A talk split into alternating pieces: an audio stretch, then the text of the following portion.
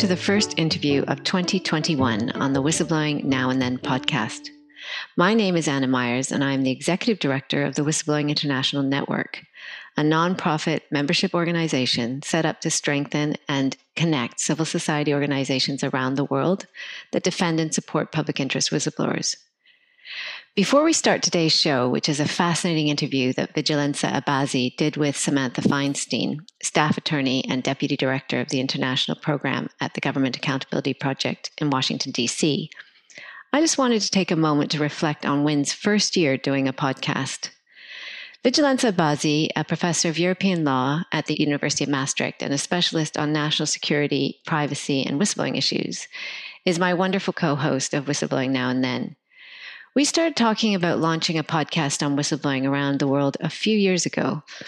I chose the title because of its double meaning. Whistleblowing doesn't actually happen every day. Most people never blow the whistle, and most of those who do, we don't hear about. It never goes public. Sometimes their employer addresses the problem or wrongdoing. Many times it is pushed under the carpet and they are ignored. And when we do hear about it, it is because someone has spoken up more than once, has kept going, and decided that silence was just not an option. And when they do that, the response can be really harsh and unforgiving, and the result can be life changing. It is never just easy to speak up and challenge the status quo, let alone to speak up and challenge the powerful with evidence of wrongdoing or negligence. But in all cases, I believe it is vital that people have access to advice and support before, after, and during the time that they blow the whistle. The second reason I liked the title Whistleblowing Now and Then was it provided us with room to explore whistleblowing in the past as well as whistleblowing in the present or indeed the future. Edward Snowden was not the first US national security whistleblower, nor will he be the last. He can not only trace the roots of his whistleblowing to the actions of Daniel Ellsberg and the release of the Pentagon Papers, but also to the eight concerned citizens who in 1971 broke into the Federal Bureau of Investigation's offices in Media, Pennsylvania, and stole all the files in order to determine and then to reveal the existence of a vast and secret program developed under J. Edgar Hoover to spy on the activities of Americans, and most particularly Black Americans we can see the connections between the past, people speaking up, and the present, people also trying to alert us and warn us. We finally got started recording last February in London, just before COVID 19 really hit Europe and we went into lockdown. Soon we started hearing reports about the doctors in Wuhan, in particular Dr. Li Wenliang, who had warned about a number of hospital patients with a new mysterious pneumonia that he had identified in December 2019. Dr. Wenliang confidentially warned local colleagues, but his reports were made public and the information quickly spread on Chinese social media. On the 3rd of January 2020, Dr. Wenliang was reprimanded by the police for making false comments on the internet and made to sign a statement promising not to do it again. Five days later, he contracted COVID 19, and on the 31st of January, he decided to go public about the police reprimand. He actually died of COVID 19, but by this time, people were starting to question why doctors who were giving early warnings of a potentially fatal disease were being silenced. Our first series of podcasts in 2020 interviewed those working in some of the leading whistleblower protection organizations around the world Liz Gardner of Protect in the UK, Marcin Waszak of the Stefan Batory Foundation in Poland, and Tom Devine of the Government Accountability Project in the US. We found ourselves interviewing people at the front line of COVID 19 whistleblowing people who were supporting doctors, nurses, key workers who were reporting serious problems with the preparedness of their institutions and their governments for a serious global health crisis. And the risks this lack of preparedness was having on their health and their welfare and for those they were caring for. And we were finding out that some of these people were being threatened and silenced. The new year brings new whistleblowing stories and new challenges in the protection of those who speak out in the interests of others.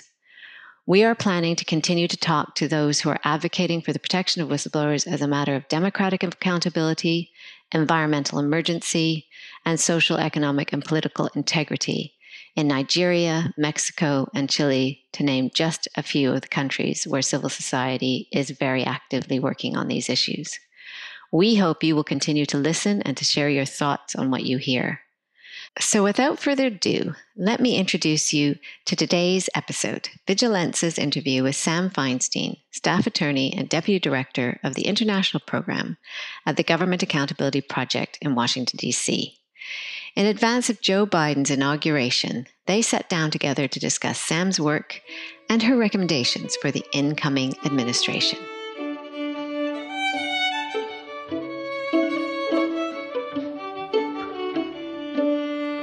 So delighted to have with us today Samantha Feinstein from Government Accountability Project. Samantha is a lawyer who does a lot of cases both with uh, within the US but also globally. And uh, we will benefit so much from her knowledge on the many reports and issues that she's actually been working on including her input for the EU whistleblower directive. So we're truly delighted to have Samantha who can share so many perspectives but of course including her expertise on US whistleblowing law Samantha, welcome. Welcome to our Whistleblowing Now and Then podcast. Hi, Vigilessa. Thanks so much for having me today. I'm delighted to be here. So, could you tell our listeners a bit more about you and, and your work? Sure thing. So, um, as you mentioned, I work on whistleblower cases, both domestically and international. Um, I've worked on issues anywhere from COVID 19 to Trump administration um, issues to um, United Nations whistleblowers. Um, but I also work on policy both uh, domestically and internationally to try to advance whistleblower rights, um, not just in the United States, but beyond. So, uh, you know, I think we have our, our work cut out for us for a while. Yeah, well, it's an interesting time, certainly for whistleblowing, especially now in light of the new Biden administration. And that's precisely what I would, would love to talk more to you about and, and share with our listeners your expertise. Uh, so, one of the first things that comes to mind is why should whistleblowing be on uh, top of Biden's agenda, especially taking into account that there's this is an administration having to deal with so many crises, including obviously COVID, the economy, and of course, not to forget the level, just the plain high level of polarization right now in the states. That's a great question. Um, you know, whistleblowers, they are frontline truth tellers, and we depend on them in life and death situations. But today, they remain totally vulnerable to workplace retaliation, SLAPP suits, defamation, and even physical insecurity.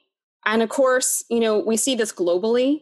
Uh, it's not just in the United States. And that really shows how we're all in this together and whistleblowers are suffering. It is because whistleblowers uh, were under attack in China that the pandemic spread around the world, ultimately to the United States, which has the longest, uh, oldest whistleblower law in the world, and now is the, the hub of, of whistleblower cases today.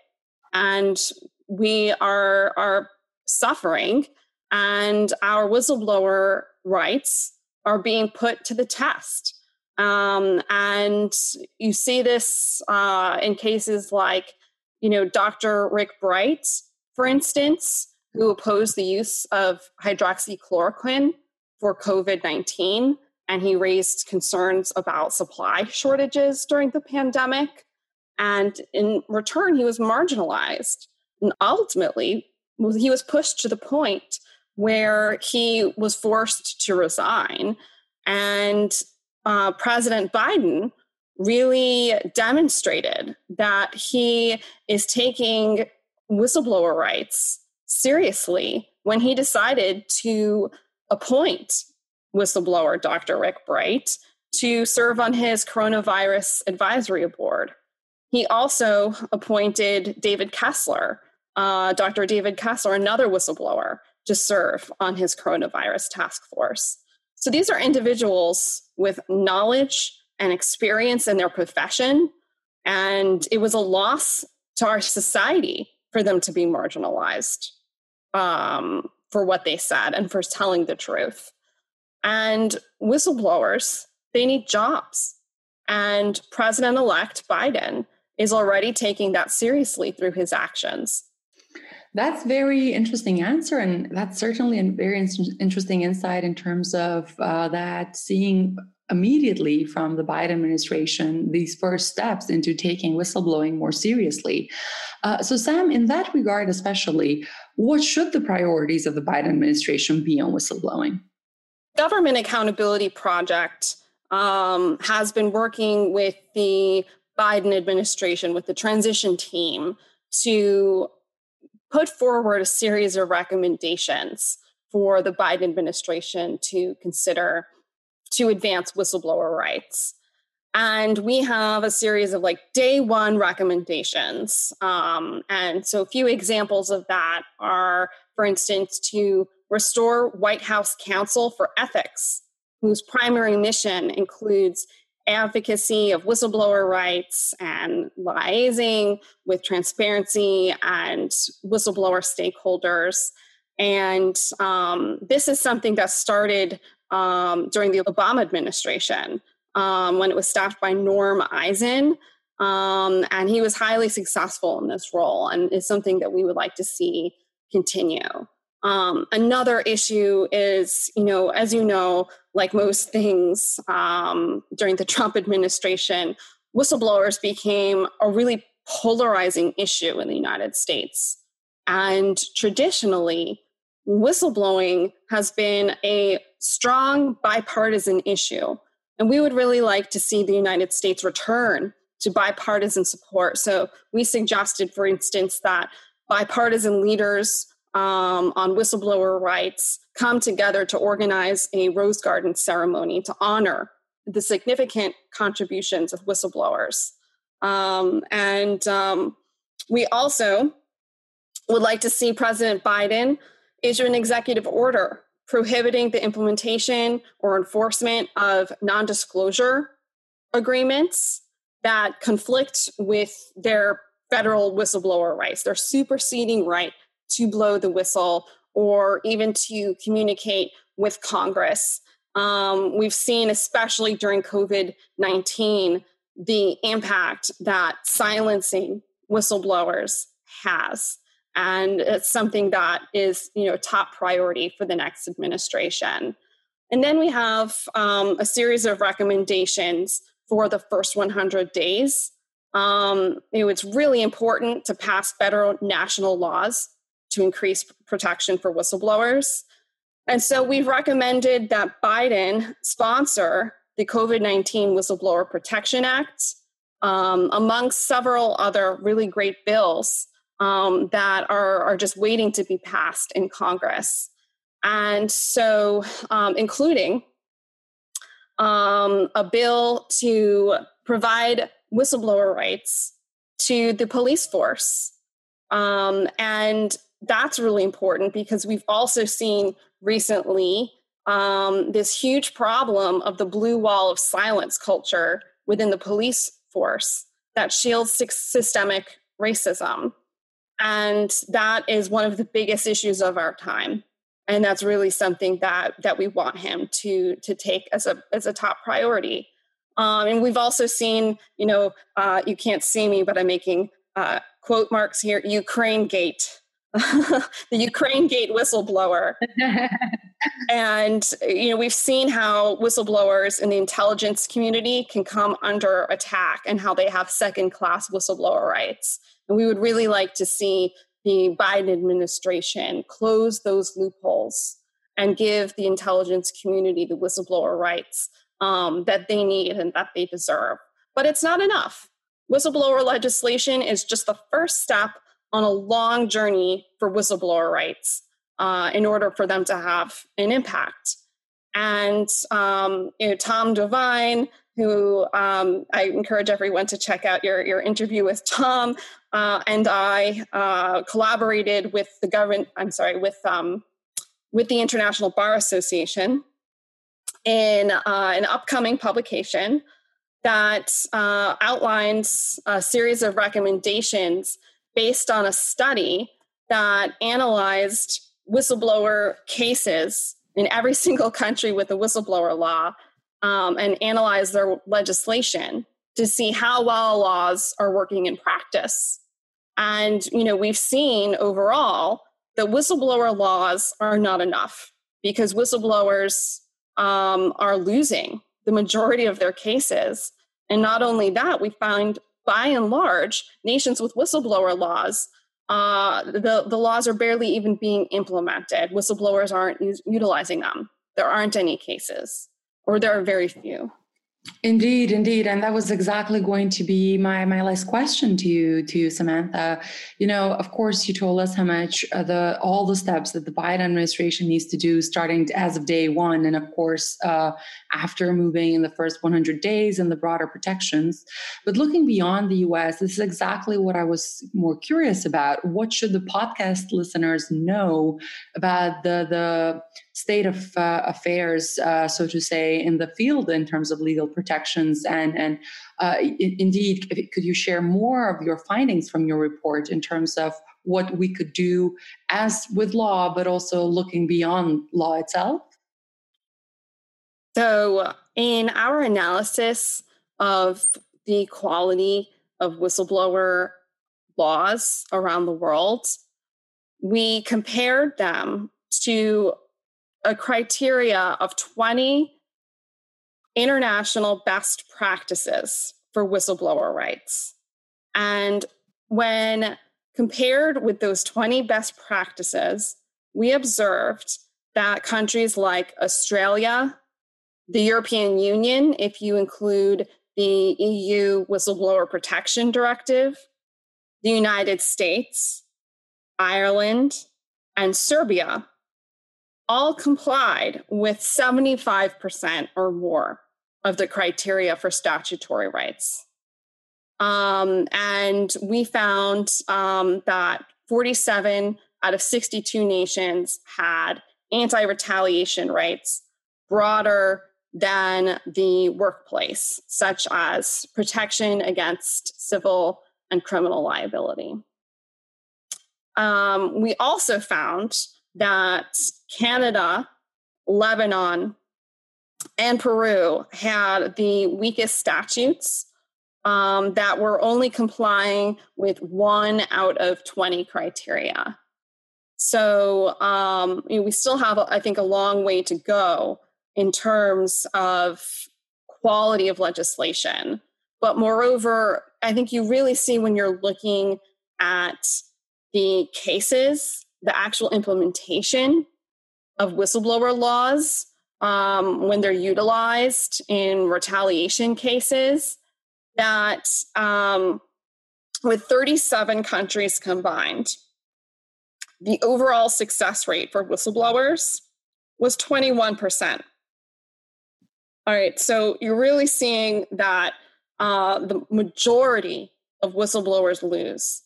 In the united states and britain they have the most case law on whistleblower rights to examine. And we found that in these higher volume um, countries, that in the United States, the win rate, I'm sorry, the win loss rate in the United States was 10%.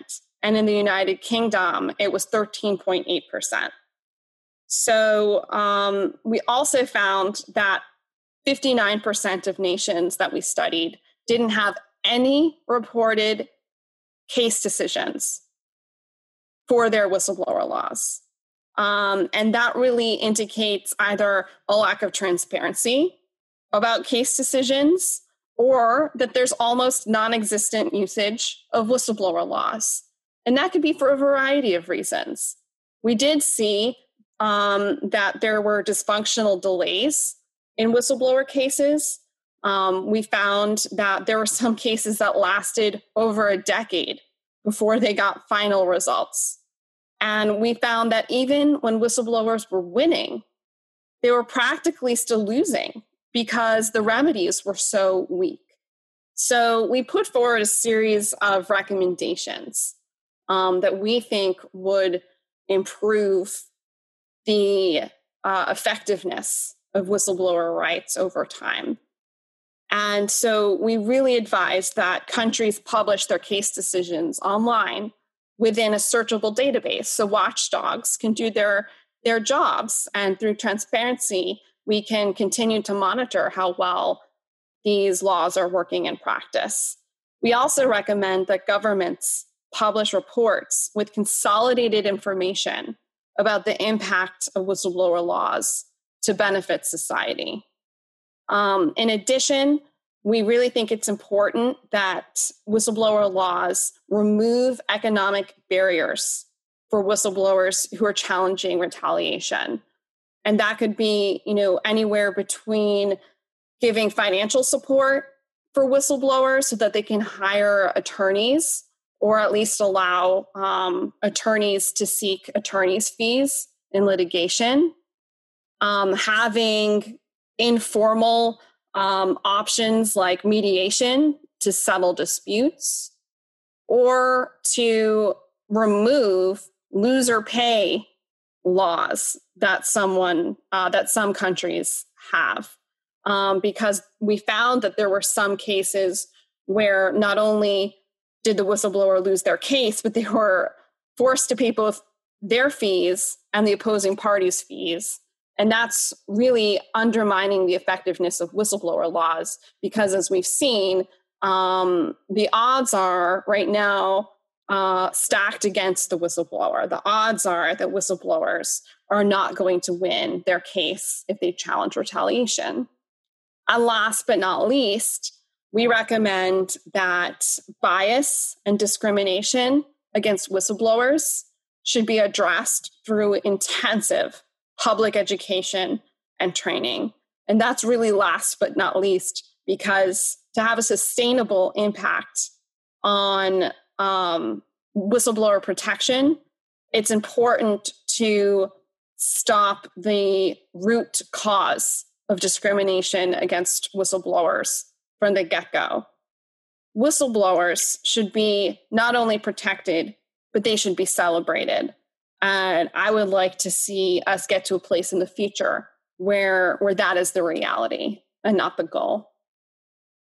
Sam, thank you so much for your absolutely uh, rich and detailed answers, both in terms of what the Biden's uh, top agenda should be uh, uh in this administration and the concrete steps that the Biden administration should take, but also for sharing with us these uh, very concrete and implementable suggestions deriving from your extensive uh, research and report looking at, as you said, globally all countries that provide for whistleblowing laws. And of course, indeed, uh, in, in, token to your uh, aim and call that we raise more awareness, I hope that this podcast too uh, serves a bit more of that aim to sort of increase a little bit more knowledge uh, with the public and, and, and see what we should really do um, in, in terms of how we can improve restoring accountability, increasing transparency that whistleblowers provide. So thank you once more. It was such a pleasure to speak with you, and I'm looking forward to continue following your uh, work in this field. Thank you so much, Vigjilenca. Thank you so much for having me. And um, you know, you are also a part of so much of the progress in this field, and it's really been terrific um, working with you not only in whistleblower cases but on uh, whistleblower laws. So, really appreciate you taking the time to interview me today. Thank you so much quite an amazing conversation you had with uh, Sam Vigjilenca, and I found it incredibly striking um, listening to her recommendations, specifically uh, regarding sort of making sure that whistleblower protections and even the discussion about whistleblowing is put back in the bipartisan space. Um, the importance of new legislation and sponsoring um, protections for COVID 19 whistleblowers, and of course, post 6th of January, where we saw an incredible, you know, incredible events at Capitol Hill with the insurrection, the importance of police whistleblowers. Um, so I was really struck at how prescient a discussion this was. We do know this was building for some time, but I was really gripped by the discussion, and I'm very impressed with uh, with your uh, conversation with Sam. Thanks, and indeed, I fully agree. Uh, we uh, we say that whistleblowing is a measure to democracy, but now we're seeing after the events on January the sixth that democracy itself is on the line. So, having this conversation with Sam could not be more timely, and I hope our listeners have a better understanding of the hugely important issues at stake. Great. Well, we I look forward to many more conversations with experts around the world, but this certainly started the new year off with a bang. Thanks very much.